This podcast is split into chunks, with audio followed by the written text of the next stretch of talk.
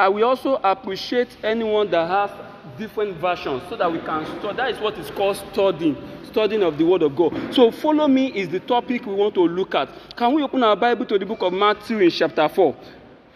Matthew in chapter 4. Matthew in chapter 4. Is somebody? Somebody there? Chapter 4. So let us read from 18. We'll read 18 to 22. Matthew 4, 18 to 22. Amen. Please read louder. As he walked by the sea Mm. of Galilee, he saw two brothers, Simon, who is called Peter, and Andrew, his brother, casting a net unto the sea, for they were fishermen. And he said to them, Follow me, and I will make you fishers of men. Verse 20 Immediately they left their nets and followed him. And going on from there, he saw two other brothers, James, the son of Zebedee, and John, his brother, in the boat with Zebedee, their father, mending their nets. And he called them. Immediately they left. Immediately they left their boat. They left the boat and their father and followed him. Amen. Did we see there that Jesus called unto these people? That is this when Jesus was about bringing his disciples together. And the first thing Jesus did here was to call. He called on the children of Zebedee. And one good thing about these children was that they immediately left everything, they left their father, and they followed Jesus. See, it is a command that we follow Jesus. Follow me. It's a call to learning, serving, observing, becoming like Jesus, our master. Following Jesus is a lifestyle of abiding in his word for us to grow in our knowledge of his teachings and experiences. When Jesus called a man, he's not calling that man so that the man can be useless. When Jesus called on a man, he wants to pour himself into that man. That is the ultimate goal of Jesus whenever he calls upon a man. Is to pour himself, you know, like an apprentice who is learning something from a master. You know, the objective of him leaving his home to go and learn from that master.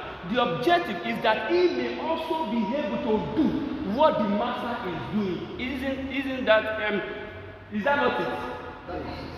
So that you know, when you see a carpenter who knows how to make a good door, and somebody will leave his or her home to come and join that man to learn how to make that beautiful door. After some some some some months or weeks or years, depending on how fast that person can grab, you know, it's expected of that person to be able to do same thing that the master is doing.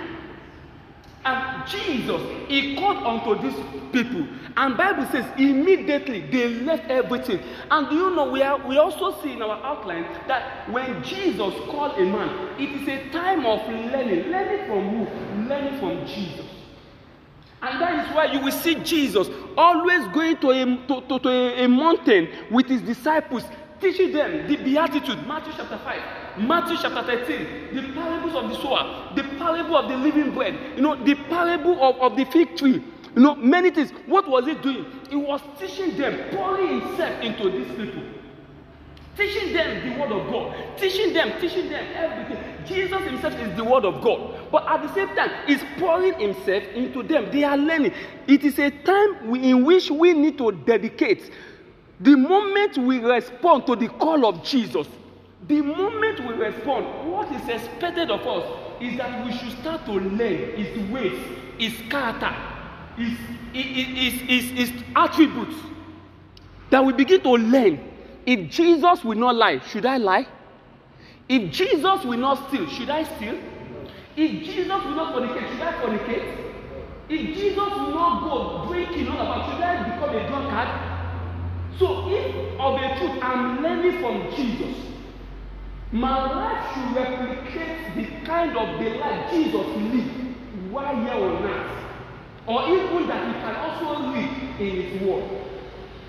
So we should learn everything that pertain to, to, to, to, to, to Jesus. You know, there is one of my pastor, he knows him. The man is, is more of an international minister. He goes outside the country to preach. And he's a man that when it comes to dressing, is very, very good dressing. So if he put on shoe, I mean, a suit, you understand? He likes putting on ankle shoe. You know, the shoe that we get to ankle. Actually, I don't like that kind of a shoe, but that is the kind of shoe he will always want to put on. And he has a son. And each time the, the boy also want to request for shoe, he will always request for that kind of shoe. Because he always sees his dad putting on that kind of a shoe. Because he, you know, a, a slave cannot behave like a son. When you are following Jesus, you are no longer a slave, you are a son of the kingdom, you are a heir of the kingdom. So everything that we should be doing should be in accordance to what we see Jesus doing. Do you get it now? Nobody can come here and say, I'm a, I'm a thief and I'm, a, I'm, I'm, I'm, I'm learning from Jesus. Where did you see Jesus stole somebody's face? Even in the book of Isaiah, I think Isaiah chapter, chapter 53, Bible was saying that he was being taken like a slaughter that was going to be slaughtered, um, that, that was going to be slaughtered, like a ram that was going to be slaughtered. But yet he opened not his mouth. We were, it was even recorded that he never did anything wrong. So, from who did we get some of the attributes, some of the character, some of the things that we do? It's a time of learning that we need to learn from God. Serving, it's a time of serving, observing, observing what God, what Jesus is doing. Observing, observing, seeing what Jesus is doing, becoming like Jesus. Jesus wants us to become like him. And that is why he came onto this earth so that he can show us the way of God. To be like Jesus. Following Jesus is a lifestyle of abiding in his word. If you don't abide in the word of God, there's no how you can become like Jesus. We have no other manual rather than this. This is the only manual that we have. Do you have another manual? This is the only manual we have, and it is in this that we grow. It is in this that we become like Jesus. If you are not a student of the Word of God, man, you are no longer learning. Or let me say, you have not even started to learn. So, the Word of God is our manual. It is through this Word of God that we grow. Now, do you also know that follow me is not just a mere call? It was a call that Jesus put out unto his disciples. Let me read from here. It is not a mere invitation, but an imperative command. Those who heard the words of Jesus immediately left everything to follow him. It was a costly decision. You know, they left everything. We are going to enter into the art of teaching. They left everything and they followed him. How many of us do you know that we have scholars, we have engineers, we have doctors who they are very good in their profession and jesus is calling them probably probably not for them to leave their job but that as you do your job you also do my job but they are saying no no no no no no. It's either i face my work or nothing than no no. I know of a doctor in federal polytechnic ilayi this man he as in he performs surgery. It also do a whole lot of things. And that makes him more of the most important doctors they have around that place so anywhere that they need to do something that has to do with surgery they call on him and this man is also a pastor. Is sending is also sending daily devotion to to to to more than twenty thousand no don't let me exaggerate but more than two thousand persons in a day every morning. I can show you on my phone. I have two whatsapps. He sending it to the two this is a doctor that be is a is also senior doctor in the school. Like all these your medical doctors in your schools is the head of the medicals now they just promoted him. Is the head of it so he has a lot of things that and yet he's a pastor. He has he has a book. He has a devotional a devotion man, manner. And one day myself and one of my boss's wife we went to see him in the office and we were like ah doctor ah how do you even manage to do God's work with all of this? And he told us something very germane. He said the other doctors like him that are not Christians they go to clubs they go for night parties they go for the things that also give them pleasure? So why will he not be able to create time to do God's work? Do you understand what I'm trying to say now? Why will he not create time? So he you know living pleasure. Living those time you consider to be leisure for you it's not that they are bad. But still doing things that pertain to the things of God it goes a long way to tell God how much you love him.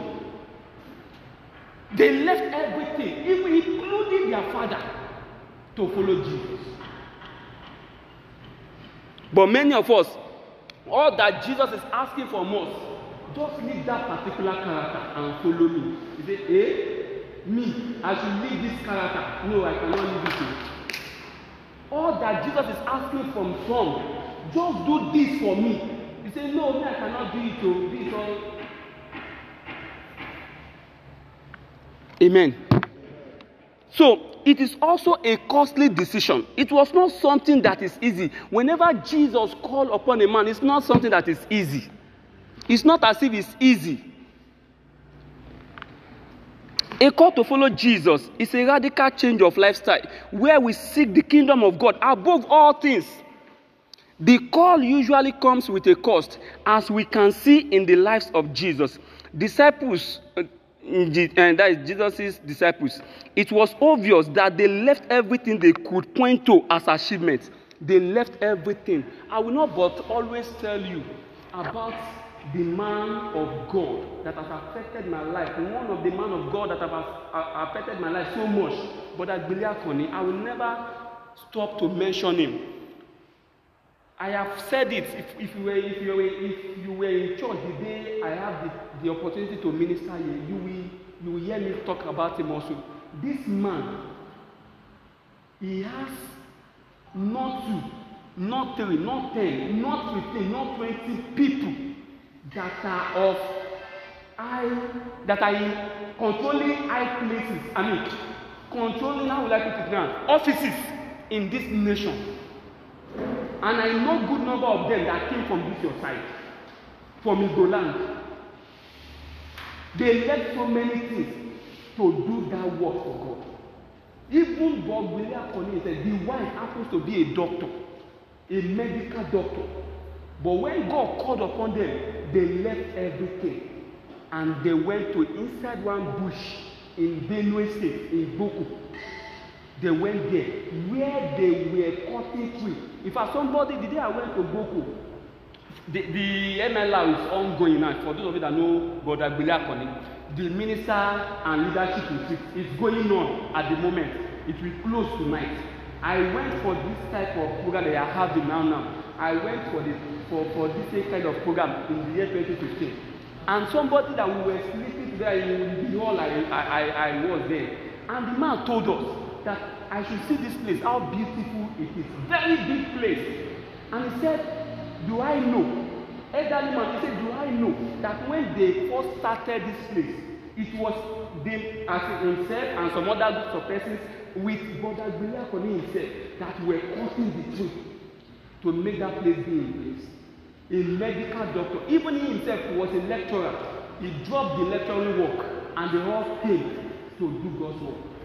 I'm not saying you should leave what you are doing But I'm only telling you how the, the extent some people went to respond to God's call. You get it now? So, you know, let, let us just quickly go into the study. You understand? All of that I have said, they are just the introduction. But don't worry, I'm watching my time. I've spent just 15 minutes thereabouts. Now, the first point I want us to look at why we need to follow Jesus. Can anybody tell me why do we need to follow Jesus? I need somebody to say something. Why do we need to follow Jesus? He said, Talk. Is the way, the truth, and life? Well, that is that, that is good. Any other person? Yes. Is the author and the finisher of our faith. Good. Because of time. Now, why we need to follow Jesus? I will just, you know, I have them in like A, B, C, D, but I'm not going to take everything because each each heading has like four, five points. Now, why we need to follow Jesus? Jesus is a sovereign savior who rules with divine knowledge and the foreknowledge of his people. The foreknowledge of his people. Now, the number one thing under this point is that for the salvation of our soul, that's one of the reasons why we need to follow Jesus. For the salvation of our soul. Is so our soul is so dear to God. In the beginning, God created man in his own image. And God put the man in the garden to tend, to multiply, to do all sorts.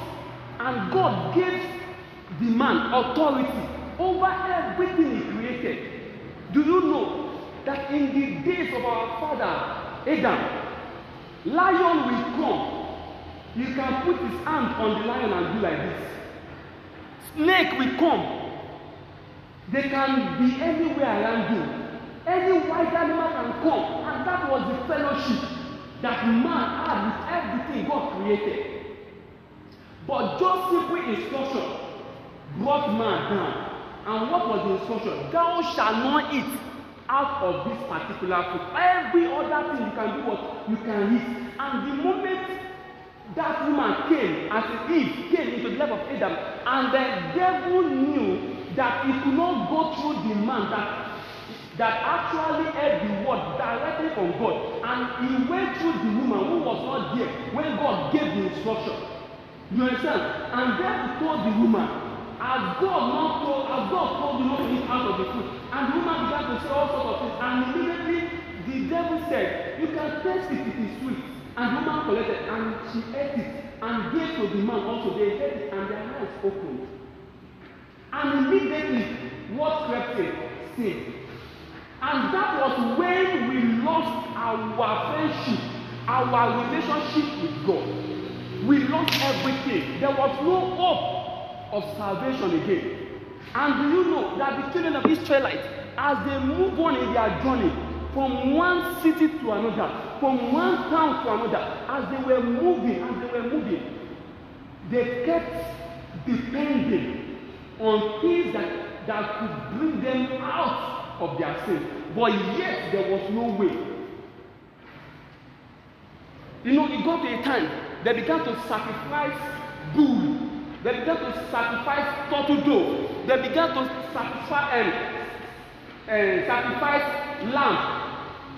Lamb, you understand? You know, now, do you know that if we are still practicing that system, all the money we collected, we will have spent them on making sacrifice, uh, sacrifice, uh, sacrifice to our sin.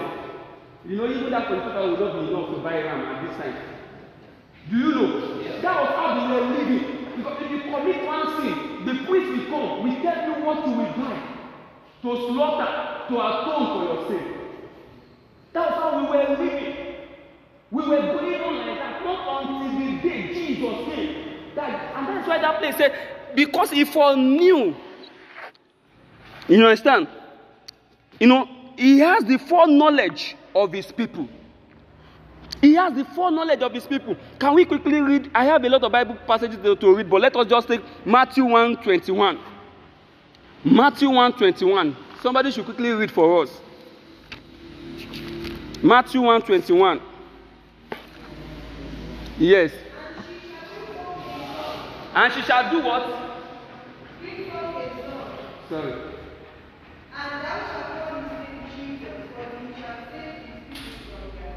It shall bring, you see, it was then when we could no longer bail ourselves out from the sin that our father has put us. And Bible, you know, there was prophecy in the book of Isaiah concerning Jesus coming. And Bible made us to understand that he shall bring forth, talking to Mary, that he shall bring forth a son, and his name shall be called what? Jesus. And he will deliver his people from what? From sin. So Jesus called us to save us, and he expects us to follow him so that he can save us. So Jesus is calling on you this morning. So number two, for the atonement of our sin with his blood.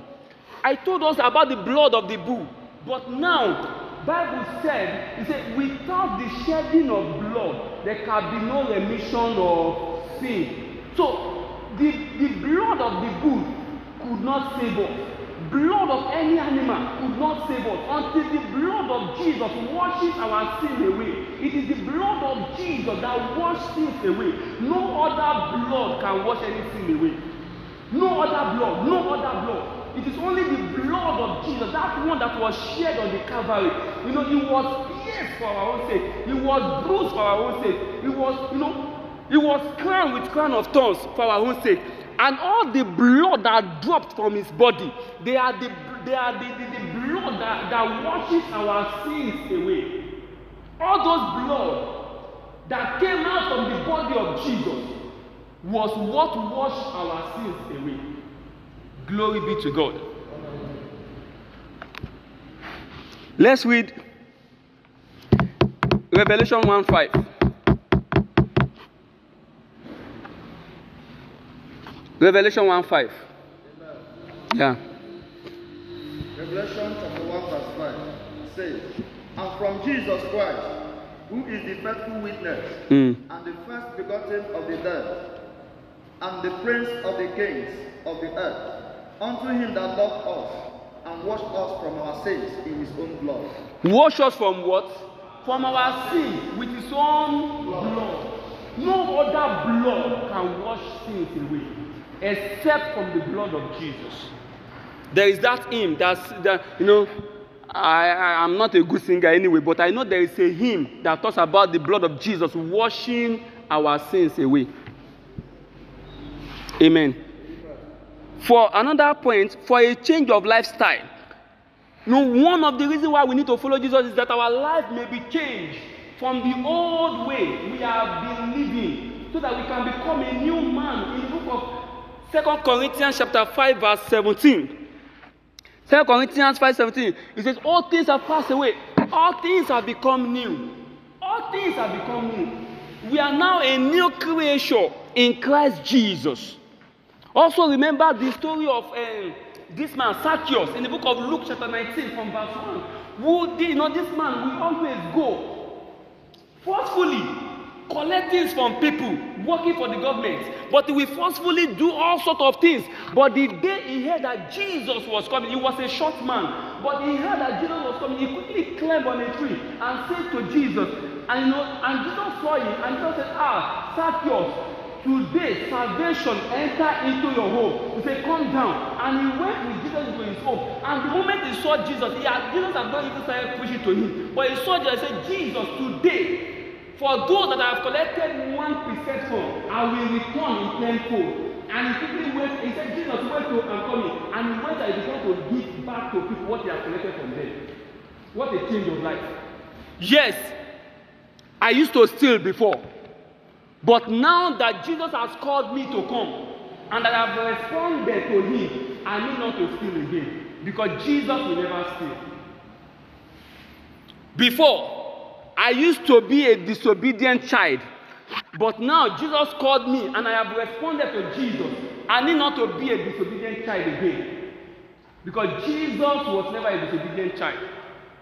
And he will not be. And he can never be. So, for us to be free from eternal damnation, which we all should take note of. I will always say, whenever I have this opportunity to stand before people, we are pilgrims here on earth. A day is coming, we will all go back to where we have come from or where has been prepared for us. We will all go back home, whether you like it or not, because if you want to be reasonable enough, without any pastor, without any teacher, just sit down and ask yourself, after this thing that I'm even seeing everywhere, this act, after this act, what next? Just ask yourself that question. Not pastor asking you now, not teacher asking you now. Just ask yourself that if after the whole of this that we are seeing, what is even the end of a man? What is our end? Until you allow Jesus, damnation. See, whether you believe it or not, a day is coming. Everything will be vanished. Everything will vanish. Everything will vanish, whether you believe it or not. You know, you can just, when you get to, you can just read Matthew 13. It's a long story. You understand? You can read it talking about the wheat, how enemy came to sow tears among the wheat, and what Jesus told them to do, that they should gather them one side, gather the wheat, gather the tears, and that you should put fire on the tears, referring to sinners. Referring to sinners. Sinners will be, you know, on the last day there is going to be damnation. Whether you believe it or not, there is hellfire. There is. Somebody will say, Have you ever been there before? No, I have never been there before. But if truly I believe this word, this word, this, the word of God written here has told me about it. If you still do not believe, go and read the book of Revelation from one to the end. Read the book of Daniel. A day is coming. I don't know how it's going to happen. Some is going to be natural death. Some they will still be around till Jesus will come back the second time. But nobody knows how it's going to happen. So why not live a life that is appealing to God? Amen. I'm, I'm only touching the part I consider to be. So now let me quickly go to this also. Another heading. The actions to take once decided to follow Jesus. The actions, the actions that we need to take when we decide to follow Jesus. I have told us, I just told us about damn, I mean, eternal damnation. So the number one thing I'm going to be saying here is that you have to accept Jesus as your Lord and personal Savior. Accept Him as your Lord and personal Savior. Let Him be the one ruling your life. Devil have nothing good to offer. He can deceive. And devil will come with so much fear. He will come with so much authority. He will come with so much things to make us shake, shake, so that we can lose our balance. God expects us to give our life to Him. And number two thing is that reading and studying and meditating on God's word. It is very paramount if you want to follow Jesus to start to read the word of God. Read the word of God as much as you can. No matter how see, when I was in school and I was just growing as a Christian, I think that should be 2000 and between 2003 or so. You know, when I was just growing in faith, and uh, a brother will always come and will say, Brother David, I am trying so hard to, to, to, to, to pray. And he will tell me, Brother Shaw, the first thing you need to do is study the Word of God. Study the Word of God. That when you study, you will have that urge to pray. And that is just the simple truth. If you are being lazy about praying, carry the Word of God and read. You will see prayer point to pray. You cannot pray more than five minutes. Carry the Word of God and read. You will pray for, for, for 15 minutes. You cannot pray for 15 minutes. Carry the Word of God and read. You will pray for one hour. You understand? It, it, it is what is in, on the inside of you that will engineer what you will, what, that, that will reflect out from you. It is the word of God, the amount of God of God, the amount of God's word you are carrying will show the things that will come from your within. Amen. So it's good to read the word of God. You know, second second Timothy 2:15. Can we quickly take that? Second Timothy 2:15. I will just pick uh, three things here, though they are men, but let me just pick three things. After this, we'll take two more and then. Amen. Yeah, let us quickly take it, please. Second Timothy chapter 2, Verse 15. verse 15 says, Study, Mm. Study to do what? Can we all say study to do what? What is he asking us to study? the word of God. The word of God. This is Paul talking to Timothy. When Paul called on Timothy that he should, you know, Timothy, I mean, Paul was to go somewhere and he wanted to be over a church. And one of the things he told Timothy, study to show yourself. Uh, do you know why we have wrong doctrines everywhere? Can anybody tell me? A lot of pastors, a lot of teachers are lazy. They can no longer study the word of God. And they always want to come out to showcase what is not there. And as a result, we began to build doctrine around the things that are personal. We began to bring, uh, build doctrine around the things that are not, that does not have basis in the word of God. But when you study to show yourself and uh, to show yourself approved, like a workman that needs not to be ashamed, no, you will stand before kings, you will stand before princes without any fear. It is good to study. Many of us, if you go to their home on Sunday, their Bible will be very neat because they are going to church that day. They will carry, they will dust it, they will dust it, and then go on Wednesday or on Thursday. That same Bible will have a lot of dust on it. Why is it like that? Because they are not studying the Word of God.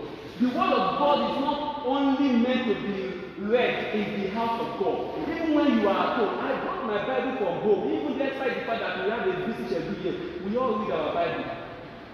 We all read our Bible.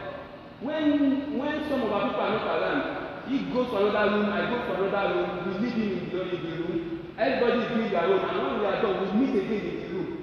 Abi Victor, what happened this morning? Is that not what happened? That's how we do. Yes, our boss left a whole lot of work for us to do before he traveled. You see that we quickly do the work, or we quickly do what we want to do and go back to the work. No excuse for not studying the word of God. This is what makes us a genuine Christian. This is what makes us a, a, a, a bona fide soldier in the, in the Lord's army. When you don't have the word of God on the inside of you, devil will toy with your destiny. And you have nothing. Devil wanted to toy with the destiny of Jesus now. So who are we that devil will not toy with us? I don't you know that on that month where devil went to tempt Jesus, don't you know that it was the destiny of Jesus and even our own destiny too.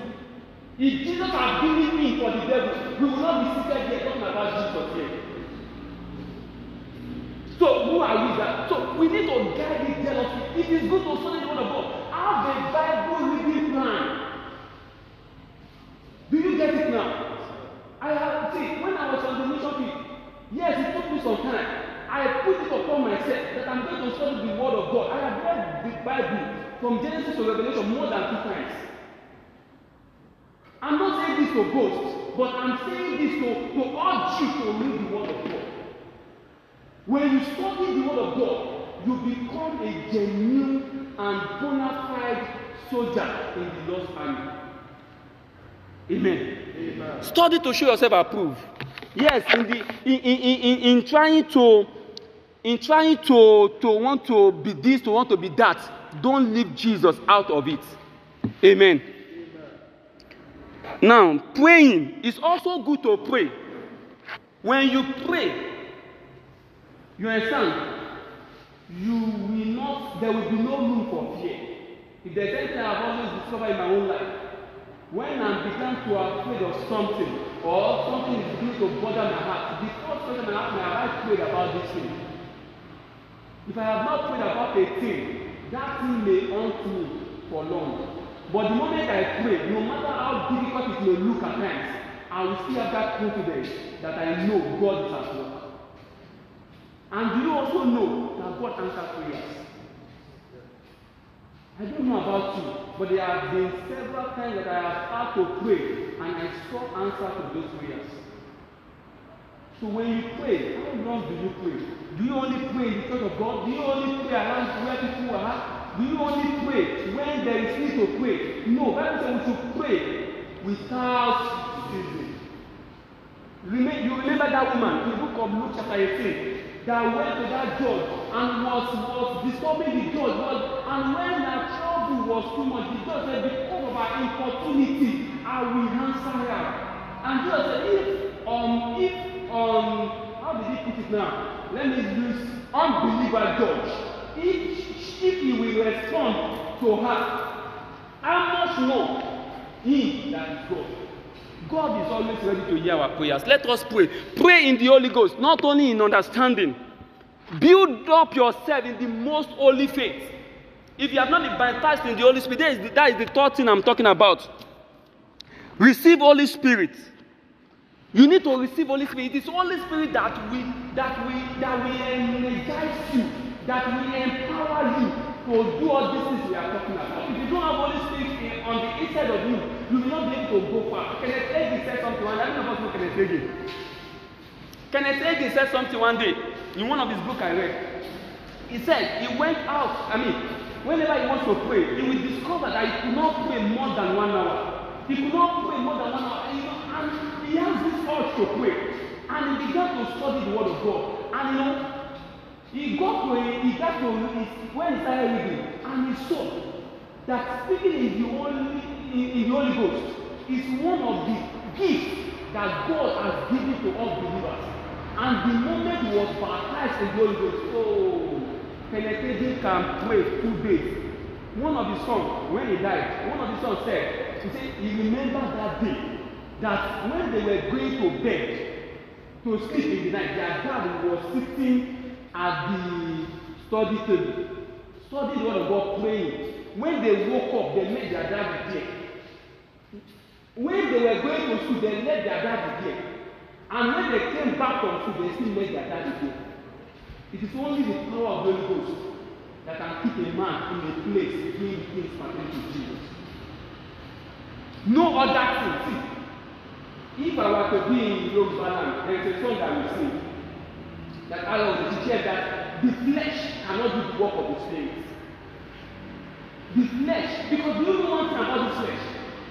This flesh is our enemy. Flesh always wants to do things. Ah, flesh likes enjoyment. There is nobody that enjoy more than the flesh. Flesh wants to enjoy. So how do you expect that same flesh to do the things of God? That's why we say it is when you have the spirit of God inside of you that you'll be able to travel long, I mean travel far with Jesus. Without that, you will not be able to travel far. You need the Holy Spirit. You need the Holy Spirit. When Jesus was leaving, he didn't just leave the disciples, he left them with the promise of the Holy Ghost.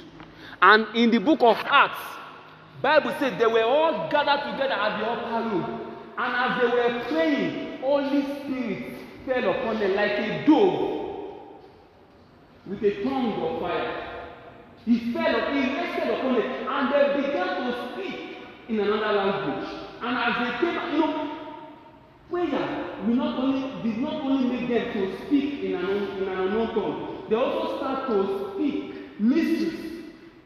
They also regain their their confidence. You know, when Jesus left, they were afraid of preaching. But when the Holy Ghost came upon them, they received boldness. And Peter stood in the front of about more than 5,000 people. And he began to declare the word of God to them with so much boldness. And people came and they said, Are these ones Galileans? Why are they speaking in our language? Because they began to speak in an unknown tongue. When you speak in an unknown tongue, you will have that ability to pray as long as the Holy Spirit will help you. So you need the Holy Spirit. Amen. I need to start to round up now. I have less than two minutes. But I will not like I, I would like to talk about this also. The cost of following Jesus, self-denial. You have to deny self. For you to be able to follow Jesus, you have to deny this flesh. If you cannot deny flesh, you cannot follow Jesus. No, you can't. You can't. You can't follow Jesus. With this flesh, flesh want to fornicate. Flesh want to drink. Flesh want to go clubbing. Flesh want to lie. Flesh want to steal. Flesh want to take the thing that does not belong to him. Flesh want to do all manners of things that are uncalled for in the kingdom of God. Until you put this flesh, you deny this flesh. If you don't deny flesh, we cannot. See, not only you, all of us, including myself. We all have to be able to do what? To deny flesh. Even let us even leave all that spending and let us leave them. Even to pray, flesh does not want you to pray. Do you know that? You want to study the word of flesh does not want you to study. It is when you want to study that maybe you have been trying, I don't know if it happens, it happens to me at times, that I want to study the word of God, and I will just wake up, I will just be reluctant, just be going up and gathering momentum. Gathering, maybe I will think when the momentum have been raising, that you want now want now to sit down to start to read. Let me go to the bam, bam, bam, bam, good morning. Flesh will jump up and be happy. You, you understand? I say I to you. You want to pray. You have been gathering momentum for a very long time. Gathering momentum. Now, by the you start to Balabosha, Taya, Kappa, Sota, and flesh is still trying to, you are still whining. You know we whine ourselves at times? It's not easy to pray. We whine ourselves. When you are still whining yourself, you are still whining yourself, still whining yourself. Let's say somebody is just calling. Please send me your account number. Let me send money to you. You know, say my prayer account. Why, why, why do I even need to pray? pray? Just put it there. Do you understand what I'm trying to say? So that is flesh. We have to deal with flesh. We have to deny flesh. Do you know what it means for someone to be a tax consultant? Matthew was a tax consultant. But when Jesus saw him, he left the tax consulting job and he followed Jesus. Flesh could have made him to want to speak without this. Flesh also carrying our cross. We have to carry our cross to follow Jesus. Jesus carried his own cross. We also have to carry. See, the cross can be can be any challenge. What challenge are you having that you are not thinking that does not worth you following Jesus? No, no. No matter how big that challenge, that trouble, you will surely come out of it. It's just a matter of time. How many of you know about chicken pox? When I say chicken pox you know, they, you know, they say no matter how you treat it, until it complete the cycle of days it's supposed to go through. Maybe seven days or so. That after seven days, whether you use it or not, it will go. So that is how our challenges are. They have time, they have a deadline. Our challenges have deadline. Do you understand? I have been through it, you can testify.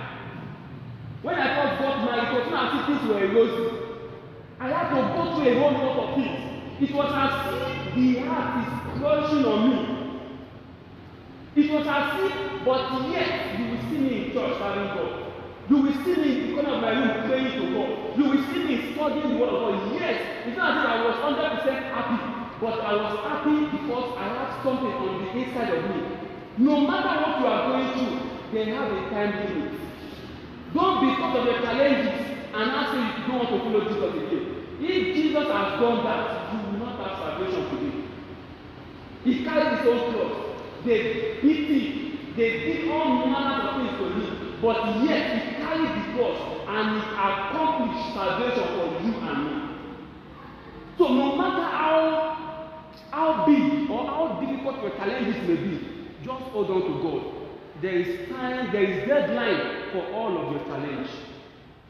There is deadline. Let us hold on. Let us hold on. As we round up, the benefits. Do you think Jesus is also wicked? Jesus is not wicked. Jesus will not ask you to follow him and still left you without giving you anything. It will be good we read this particular place. Let us read it and we will round up there. This is 44 minutes. Okay. Yeah, let, let us read. Matthew 20, Matthew 19. Matthew 19, 27 to 29. If you are there, you can quickly read for me. Matthew 19. And I want us all to listen. Yes, sir. Can you please speak up, sir?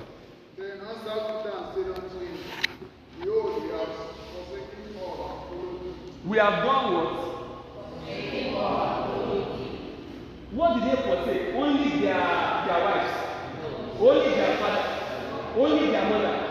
Everything. Peter ah, was a good fisherman.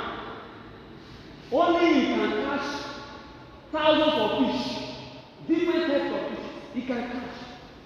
Then left everything. Continue. What shall we have therefore? He has a good question. He said, Jesus, we have left everything. Everything, absolutely everything. So what thank you? What is going to be our gain? What is going to be my gain for following you? Will I not see everything? Deny myself of my wife, deny myself of my children, deny myself of my mother and my, and my father. Is that going to be the end of my life? What did Jesus say? Jesus said unto them, Verily I say unto you, that they which have followed me in the generation when the Son of Man shall sit on the throne of his glory, they also shall sit upon twelve thrones, judging the twelve tribes of Israel. That is one. And every Hold on, sir. That is what? One. What did Jesus say we will do? For everyone that have left everything to follow Jesus. He said, Jesus said, Ah, what a glory. If you understand the things of the Spirit, you will be joyous this afternoon. Jesus said, When I sit by my Father's side, you also, you will sit judging the 12 tribes of Israel. You will sit beside Jesus. You will sit be- beside God, judging the 12 tribes of Israel. That is number one benefit. Go on. Everyone that has forsaken houses, or brethren, or sisters, or father, or mother, or wife, or children, or lands, for my name's sake, shall receive an hundredfold, and shall inherit everlasting life. Thank you. Twofold of blessing, eternal blessing and earthly blessing. Now, for you can say that for those that are forsaking everything, they will get them back in what? In hundredfold. So what is it that you are going to if you follow Jesus? You have nothing to lose if you follow Jesus. Jesus is not like it's not like, like a man. It is only a man that will ask you to come and labor for you. That you will labor and labor and labor and still deny you of your or of your wages. But God never. I'm a bona fide testimony of it. I was in the bush for more than ten years. It was as if I was not going to get a good job in my life. All my friends outside, none of them are getting good job. They are getting- When I came back, age was not really on my side to get a good job anymore. anymore. But God gave me speech, even above those that were outside. When you when you when you put it upon yourself to labor for God, you will never leave this standard. No, he doesn't do that. He's a good God. He's a good God. So you also have authority and overcoming power in Christ Jesus. You also your needs will also be met and you will have everlasting joy. Those are the things you will have when you follow Jesus. If you follow Jesus, all of this you will get. I don't know if you are here, you want to follow Jesus. We will take questions. Maybe when it comes up, we will take questions. I want us all to close our eyes and bow down our head. You know, we are not standing here to tell you the things we have not handled or the things we have not touched. These are the things we have seen God do for us. And that is why I'm calling on you this afternoon also. If you are here and you are hearing the call of Jesus to come unto me, say, Come unto me, all ye that are labored and heavily laden. Said, I will give you rest. If you are here this afternoon, you want to surrender your life to Jesus, why not talk to God? In the silence of your heart, it does not matter that old ways of life you've been living before. It doesn't matter. There is no record for sin of yesterday. If only you will come to Jesus today. There will be no record of sin. There will be no record. You know, they will all be blotted out.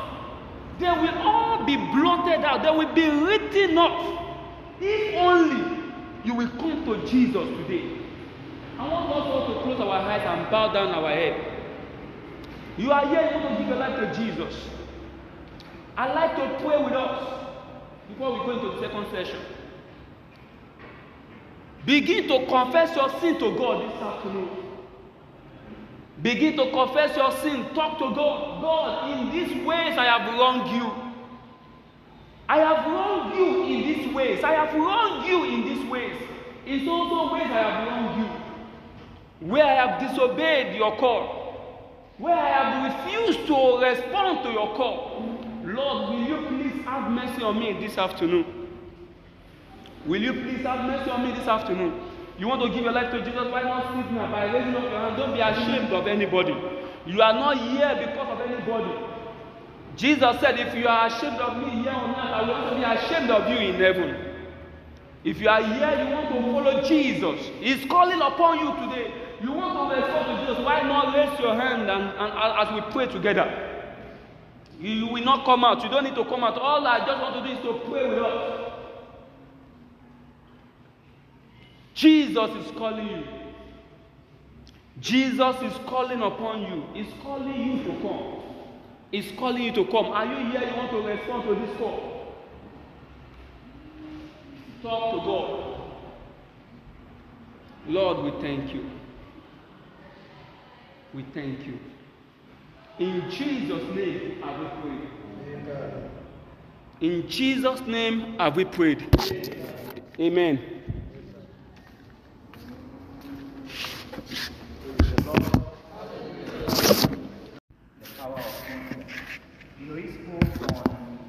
follow me. Not me now, but Jesus. You know, Jesus the disciples, Peter, Andrew, James, John, the likes of them, Matthew, to follow him. And they all. I remember when I was in school, on campus, I had that question from uh, one of the pastors who came to minister then. I was still in Deeper Life Bible, uh, sorry, Deeper Life Campus Fellowship. You know, the I think we had searched the scriptures on that day, if I'm not mistaken, and we were asking question. I asked, I asked the man the question.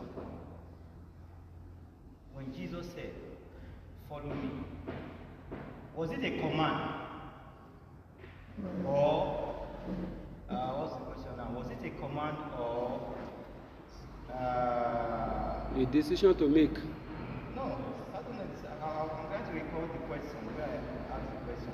I said, was it a command or a directive? I can't I can't really remember now. And the pastor was smart enough to say, it's both. Because you cannot tell, no, okay, as you are seated, hmm? Just think of, think about it. One man just appeared and tell you, Michael, follow me. Here you are in uh, Buzwasa.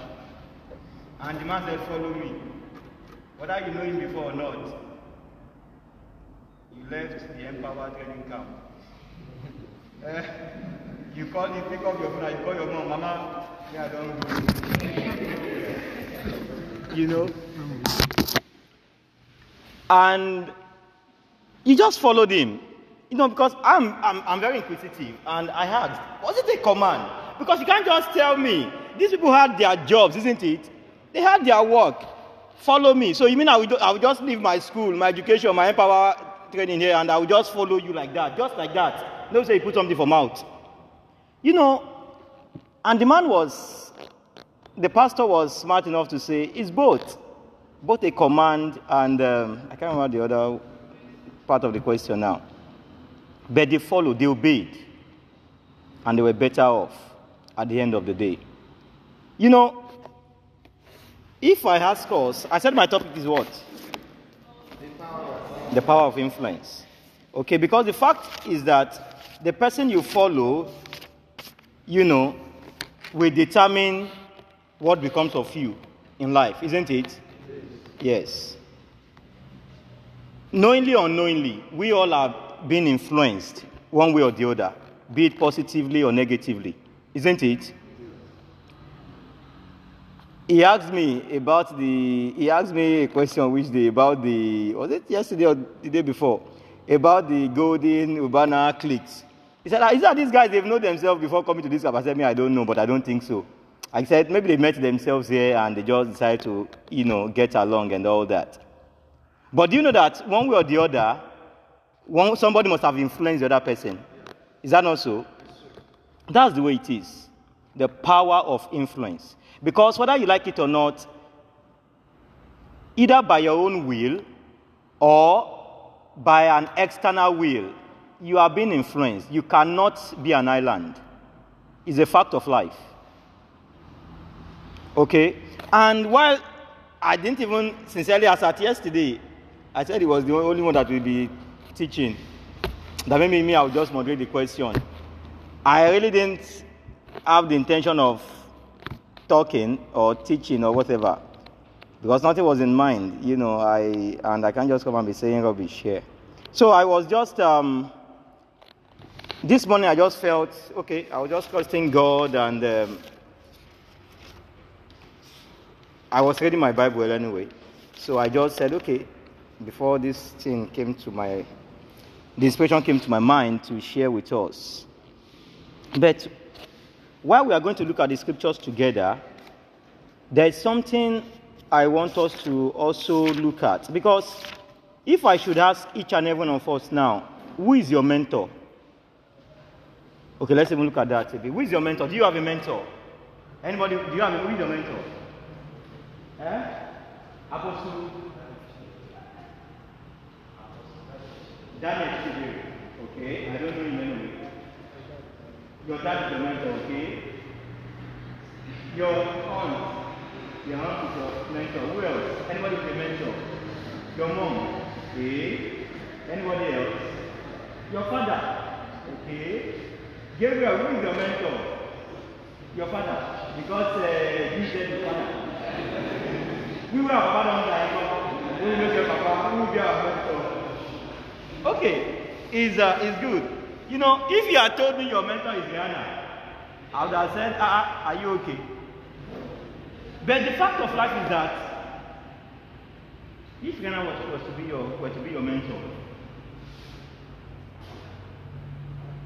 the question you have asked me, or if I say Dangote is your mentor, the question you have asked me is in what way of life, in what manner of life is he or she your mentor? Because you cannot tell your, your father is your mentor financially, is your mentor spiritually, is your mentor academically, is your mentor in other living, socially, business-wise, and the likes. It's possible to have different people as a mentor, right? Okay? Ask who is my mentor, Praise the Lord. I don't think I even have self. Okay? I'm serious. I'm not joking, no. Eh? It's possible. Okay, he said the Holy Spirit is my mentor. Maybe. Praise the Lord. But the fact is that we all have a mentor. Yes, I remember. I, I have a mentor. I have a mentor in um, mathematics. His name is. He's been in the US for over 15 years now. But before he traveled, he coached me in mathematics. He's a guy, a very smart, intelligent, extremely intelligent guy. Extremely intelligent guy. He finished from Nsukka. Uh, he read um, What's that his course now? Is it ma- he didn't read mathematics per se, is it mathematics now? But he read something that has to do with calculation. And he came out with the first class. No, not engineering. No, not engineering. I'm trying to remember now. Is this guy is extremely brilliant. You know, and he was from a very poor home, you know, from a very, you know. He said he almost he almost uh uh, it called? He almost missed his WAEC because of money. You know, no money to right? but God came through for him and. But in the US now, doing fine. I've lost contact with him, but I'm trying to locate him.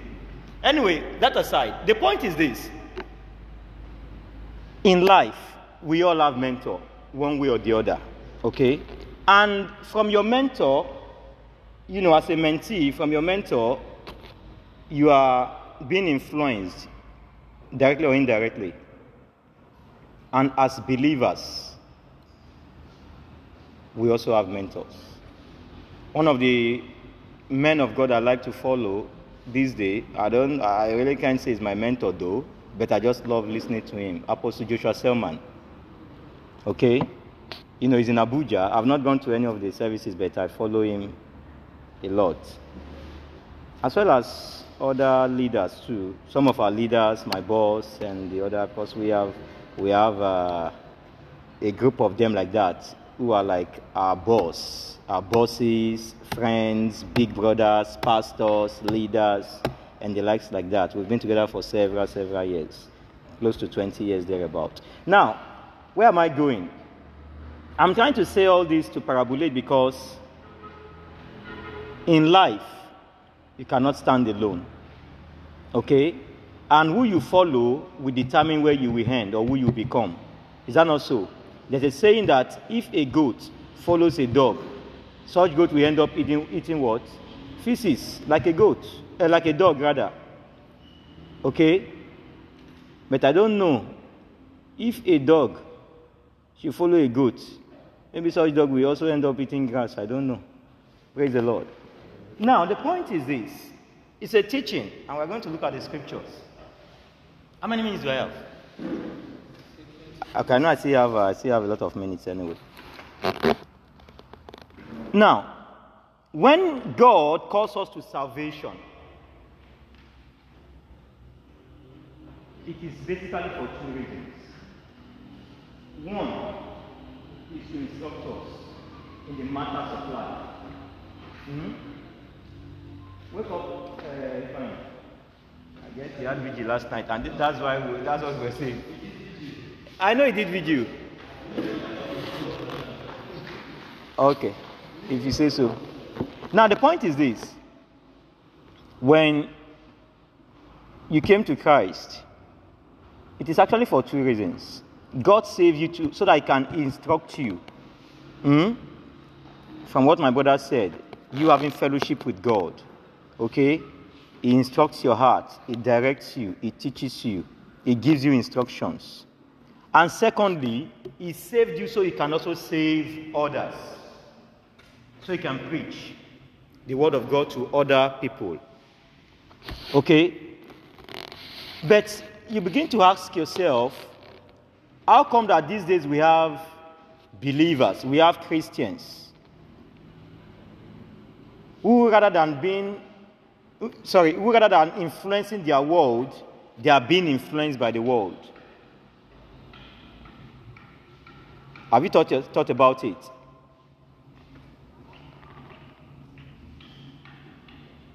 Christians, believers, saved by grace, who rather than influencing their world, they themselves, oh, they are being influenced by the what? By the world around them. Let's see the word of God. In 2 Corinthians chapter 13. 2 Corinthians chapter 13, verse 5 and 6. If you are there, before me, you can take it, okay? Yes.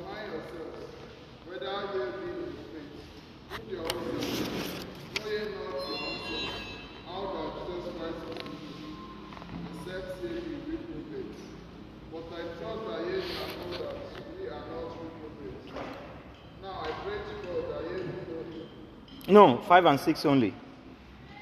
It says, Examine yourself if ye be in the faith. My version says, Now it is God who has made us for this. Uh, is this okay? 5 13, sorry. Okay. Verse 5 Examine yourselves to see whether you are in the faith. Test yourselves. Test yourselves. Do you not realize that Christ Jesus is in you, unless, of course, you fail the test? And I trust that you will discover that we have not failed the test. That is what my version says, the way my version puts it. And what are we talking about? The reason why we have a lot of mediocres, the reason why we have a lot of perhaps when you are baby believers, I they are se, But one, one of the reasons why we have a lot of mediocre and immature believers in the faith is because majority do not want to learn at Jesus' feet. Talking about studying the word of God and. Because the word of God has the power, the potency, the capacity to build up your faith. The Word of God has the power to make you grounded in the knowledge of God. If you want to know more about God, learn about Jesus. Why? Have you seen God before? Do you know God? Eh? How does God look like? You don't know. I don't know. I've not seen God before. Even Jesus said that no man has seen God before. And that brings a question to your mind. Has Moses seen God before? No. Forget what he saw in Genesis, uh, sorry, in the Old Testament. Where, where, where, which book is that now? Is it Exodus or? He hasn't, because Jesus said, No man has seen God before. What he saw was an angel, because no man can see God and live. You want to know God, know Jesus. Have we seen Jesus before? Yes. Many have seen Jesus before. Is that also? While he was on earth, did people see him? Yes. Did the disciples see him? Yes. Did the apostles see him? Yes. Did they learn of him? Yes. Did they know his ways, his manners? Yes. And if there is one thing I, I, I, I give much weight in the scriptures, in the words of Jesus, even much more than the words of Paul and Peter. Why? Because Jesus is God, incarnated in man. And when you study the Word of God, you take your time to understand the Word. You ask yourself questions. You try to weigh, to compare, to, to, to judge yourself by the Word of God. It helps you to evaluate your life, your Christian life if you are making progress in the Christian faith. And as I said before, the reason why we have lots of mediocre Christians or why we have lots of perversions in the body of Christ today is because we have bunch of so-called believers who do not enjoy studying the Bible. They don't have love for the word of God. You cannot tell me you love Jesus when you don't love his word.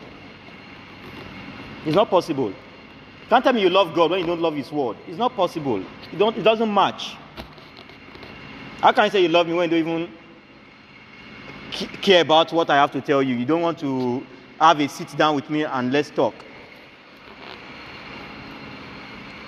So if you love God, you want to have a sit down with His Word and study His Word, study the Bible. Um, what I wrote here, I said, if I ask you, okay, I think I've mentioned that before. If, as a believer, you have love for the Word of God, and Jesus is your mentor, the Holy Spirit is your mentor, as my brother said the other time, then you want to have a fellowship with Him. You want to know more about Him. And as, as I told you before, the reason why God saved us is so that He can instruct us, guide us, and so that we can also save the unsaved. Now,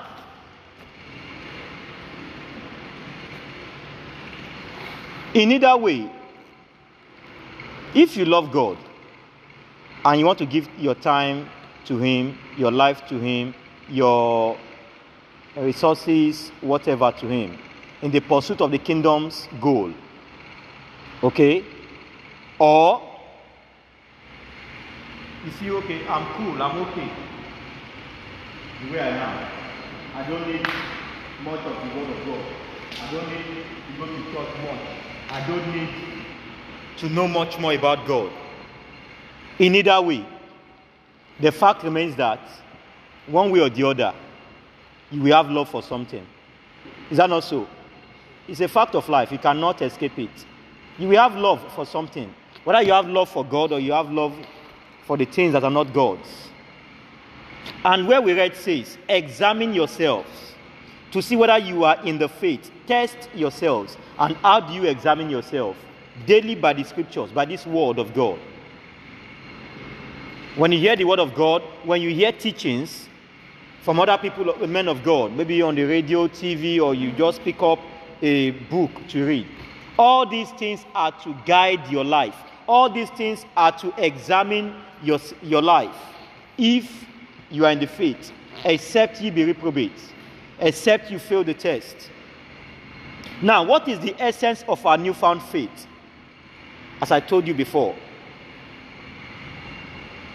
one is to receive instructions from God, and secondly is to what?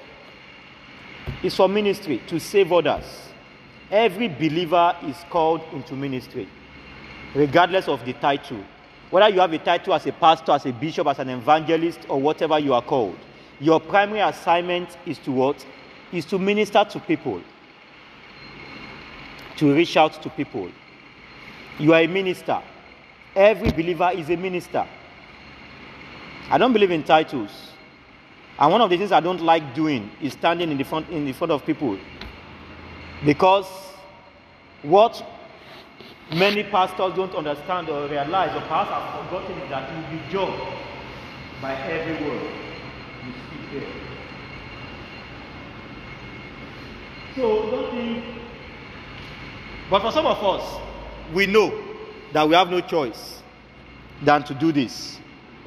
You know, I do tell my friends sometimes many years ago, not only him, a group of friends, I said, you know, sometimes we do joke about it. We say, you know, one time or the other, we all know that you people you become pastors. So, and when you have a church, I will come to your church.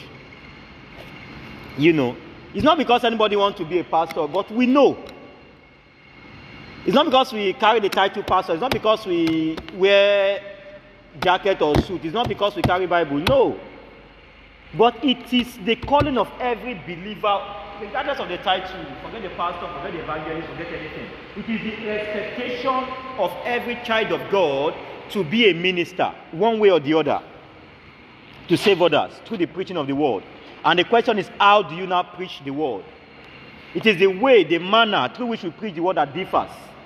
For some, it may be through standing like this every Sunday or every day of the week, preaching the word to the congregation. For some, it may be through sharing of tracts. Abi? For some, it may be maybe in the bus while you are traveling or going to school. For some, maybe while you are gisting with your colleagues in the class, you share the word of God with them. Different platform for different people.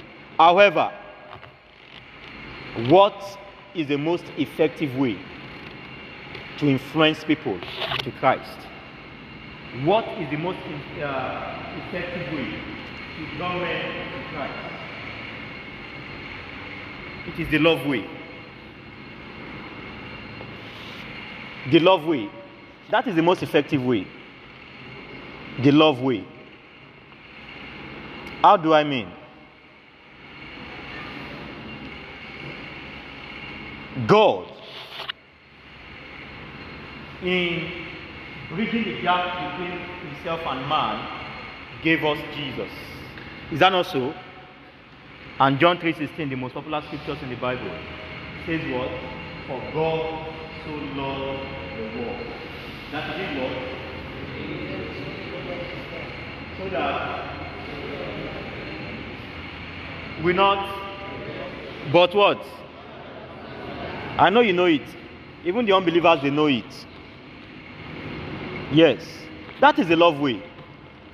And the scripture also says that while we were yet sinners, who died for us? Jesus. Christ died for us. That is to tell you that, you see, I've come to realize something. And I wish every Christian can understanding. Well, I don't blame. For some of us, because of our background, maybe where we grew up, or the kind of church in which we grew up, or the kind of setting, our background, and all that. If you observe, you know, I've, I was a deeper life person for many years, and if you know the deeper life people very well, I'm not judging or trying to uh, compare now, but I'm trying to bring out something so I can open your understanding, help you understand something. Not every one of them, though, but for many, they think they are better than others. Is that not so? They think they are righteous, they are pious than others. And as a result, they tend to do some things that I find questionable and unnecessary. How do I mean? I'm not condemning. Please try to understand me. You know, if you are, I don't know if you've observed what I'm trying to say. I'm trying to look at how best to put it in order not to make it look negative or bad. No. But you observe, you observe that sometimes they tend to see people who do not, uh, sorry, people who wear earrings, make their hair, fix whatever as unbelievers, even when they are believers. I don't know if you are trying to say. Now, I'm only trying to bring an example use that as a case study. Now, the question is that is it that you not wearing this makes you an unbeliever? Sorry, a believer. You not wearing earrings or anything, or wearing it makes you a believer or unbeliever rather. No. But in the process of you trying to win people or souls for God, trying to influence people to God, if you hold on to some of these things, you will lose them. I don't know if you are trying to get me. Now, we've had some cases in the past, arguments between those serving the food and you people, you? And all other of things. Thank God you all are there, you are all witnesses. And I've had occasions where I need to, needed to call some of these people to talk to them one on one because they are not seeing a bigger picture that me I'm seeing. And I'm surprised when they do some of these little, little, little, little, things.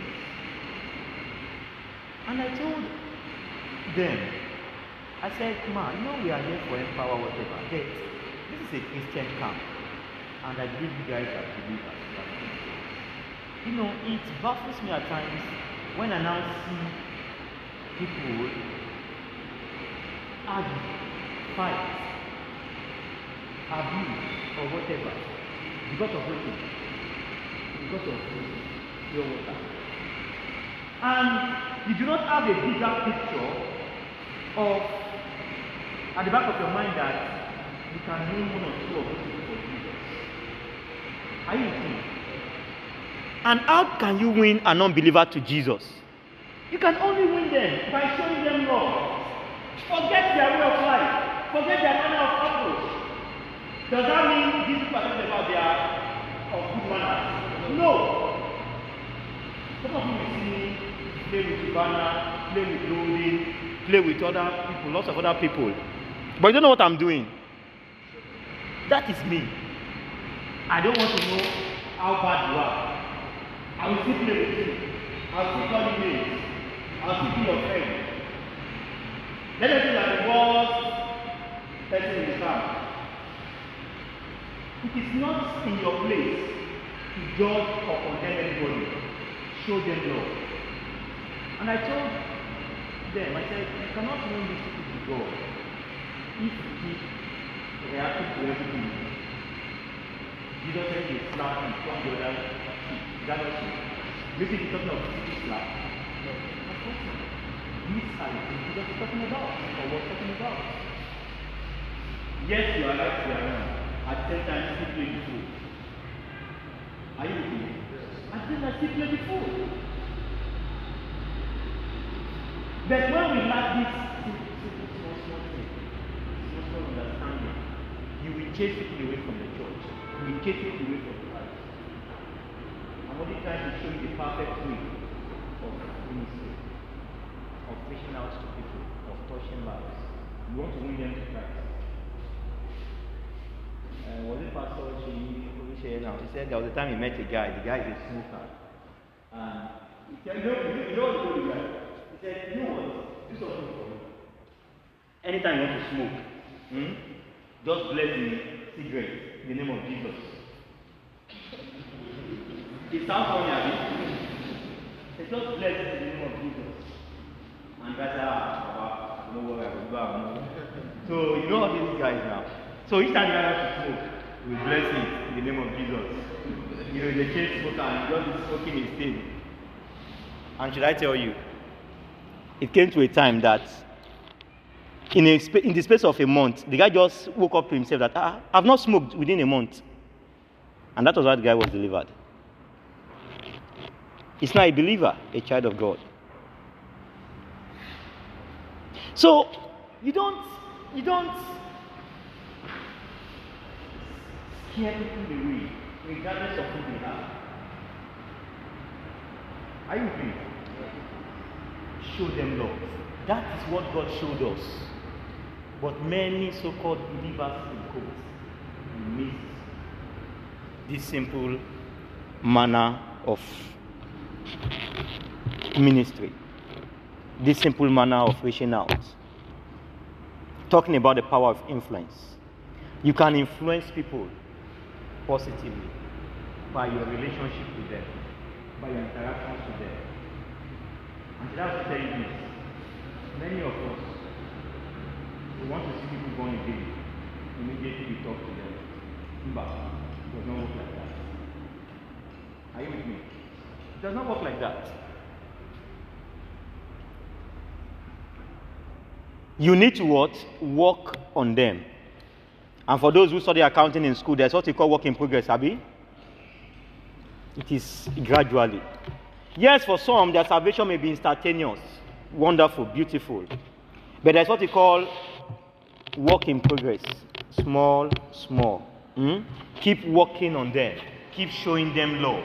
Keep following them up. Keep checking up on them. Keep sharing your time, your minutes, your resources, your moments, everything with them. Even when they are when they are when they are so-called bad boys and bad girls. Love them. Show them love. That is the perfect way of ministry, the love way. Let's see Ephesians 2 11 to 22. Are we tired? I will soon round up. Ephesians 2 11 to 22. Okay. Okay.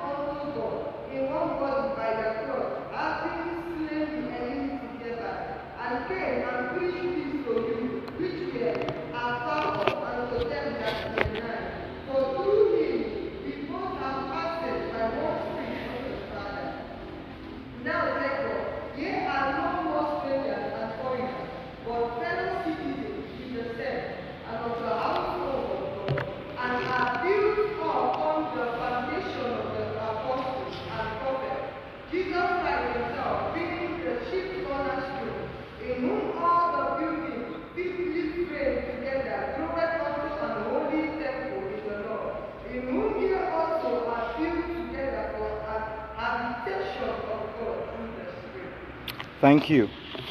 Praise God. That place that uh, our sister read, you know, there Paul was writing to the Ephesians, talking about the new relationship between man and God, and the men are actually divided into two. You have the circumcised and the uncircumcised. And that's why verse 11 says, Therefore, remember that formerly you who are Gentiles by birth and called uncircumcised, but those who call themselves the circumcision, that done in the body by the hands of men. Remember that at that time you were, sep- you were separate from Christ, excluded from citizenship in Israel, and foreigners to the covenant of the promise, without hope and without God in the world. Paul was talking about those people who, the non Jews, I can just use that word, the non Jews who are not Israelites. Don't forget that the Israelites are the people of covenant, the people God chose. He single handedly picked them out of the other race to serve Him. Okay? While all the other nations are regarded as what? Uncircumcised nations, Gentile, uh, Gentile nations. Now, Paul was writing to them in verse 13, but now in Christ Jesus, you who, once, who, were, uh, who, you who once were far away have been brought near through the blood of Christ. For he himself is our peace, who has made the two one and has destroyed the barrier, the dividing wall of hostility, by abolishing in his flesh the law with its commandments and regulations.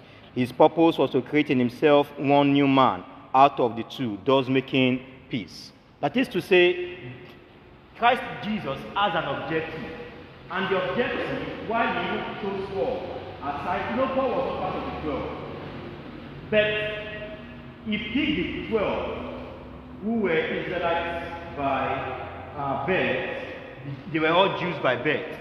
And they were busy with their own assignment, only relating with the Jews, the circumcised people.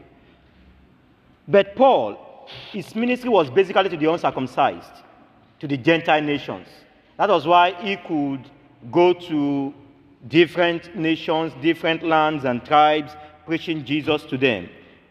And if you recollect, for the Bible student, there came a time that Peter, was it Peter that came to visit or Paul came to visit? I can't remember precisely now. But they were all together there. No, Paul went to visit in Jerusalem. And they were all relating. Peter was also relating with some of the Gentiles, the uncircumcised, who came with Paul and all that. But when the, his people now came, some of the other disciples like John and the likes, they also came to Jerusalem to meet them. Peter separated himself and was no more relating with them. And Paul had to confront him and accused him of hypocrisy. That's why. What am I trying to bring out? This is the same thing we see today in the body of Christ. When people, because of this is my church, this is my, uh, which other word do we use? My denomination. I'm a Catholic, I'm a whatever, whatever. We tend to what? To relate more with our own sect. But God has an objective. Jesus has an objective. In verse, um, look at verse uh, 15. By abolishing in his flesh the law with its commandment and regulation, his purpose was to create in himself one new man. Out of what? Out of the two, thus making peace. One new man. That is the objective of God. Regardless, see, I do tell people I'm not a religious person. And one thing I dislike is sentiment. I hate it. He knows. I hate it. Regardless of who you are. I don't. Let's talk facts. If we are doing business, we are doing business. If we are doing church, we are doing church. I hate sentiment. Don't because of uh, church eh, try to cheat me when it comes to business. Mm-mm. I go change them for you. I don't mean I, I, am not talking. I don't mean I will fight you, but I will set the record straight for you. Una, this is business, not church. Are you with me? Now, the point I'm trying to say is this. Here, we see that sometimes people tend to be religious, but God is not looking for religious people. God is out looking for a new man. Okay? So when we tend to, don't forget where we are coming from, oh, the power of influence. I don't know if we are relating. So when we tend to be what God wants us to be and do what God wants us to do, meaning the nations for Christ, winning people for Christ.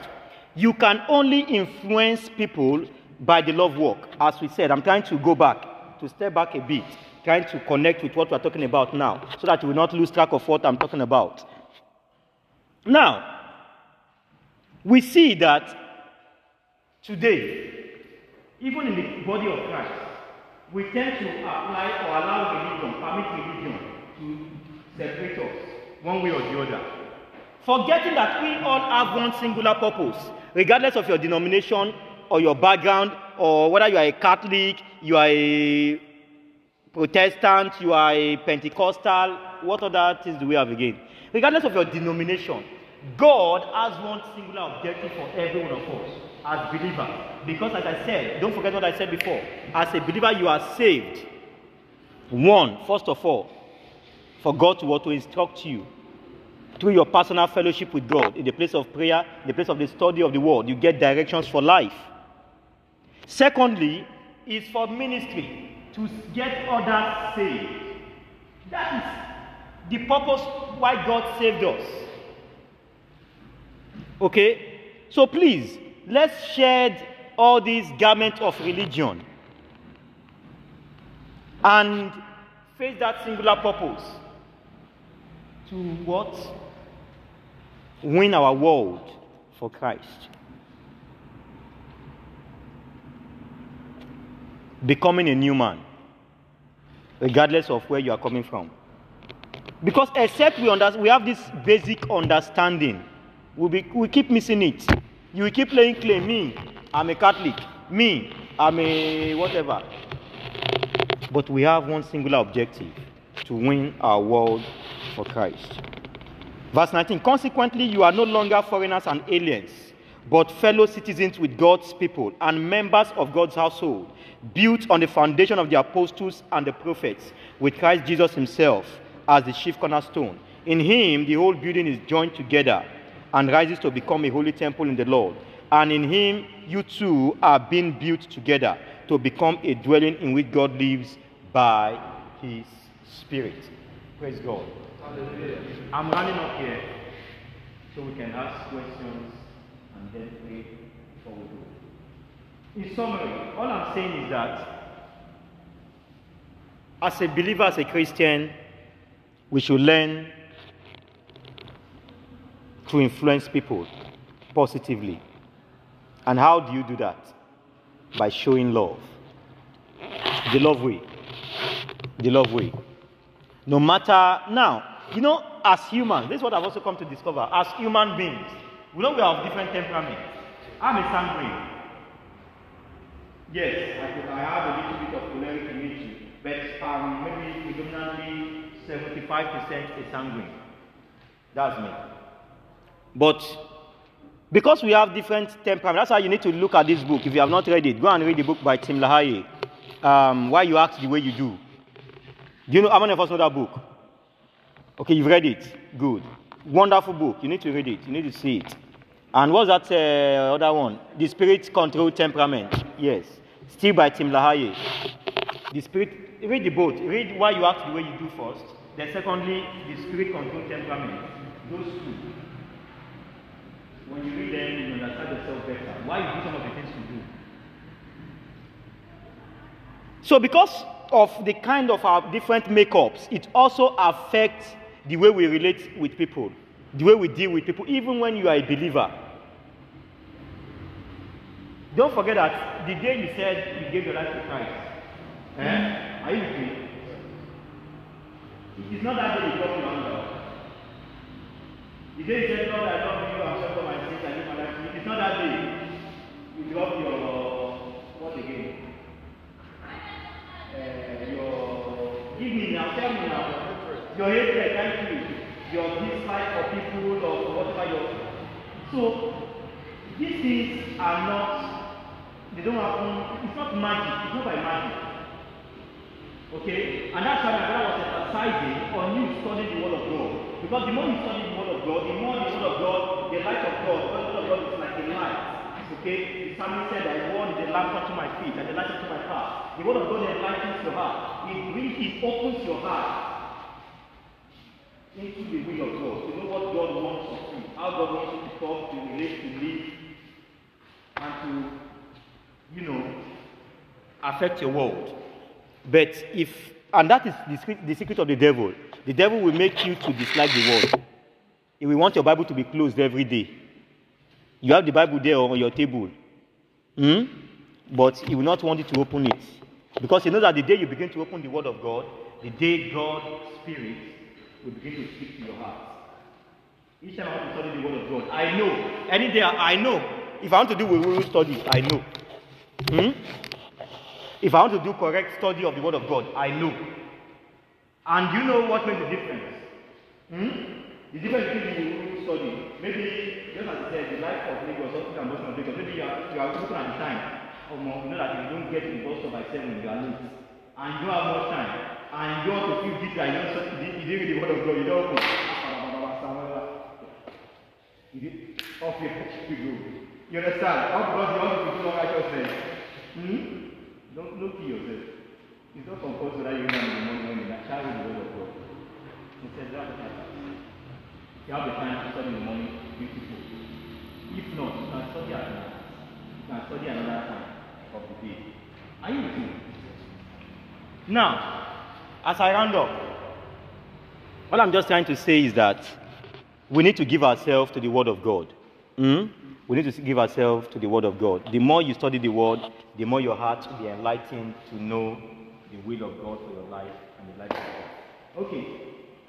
Is anybody blessed? Yes, sir. Are you blessed? Yes. Yes. Any question? Okay, bro, Emeka. Your question, sir. أبا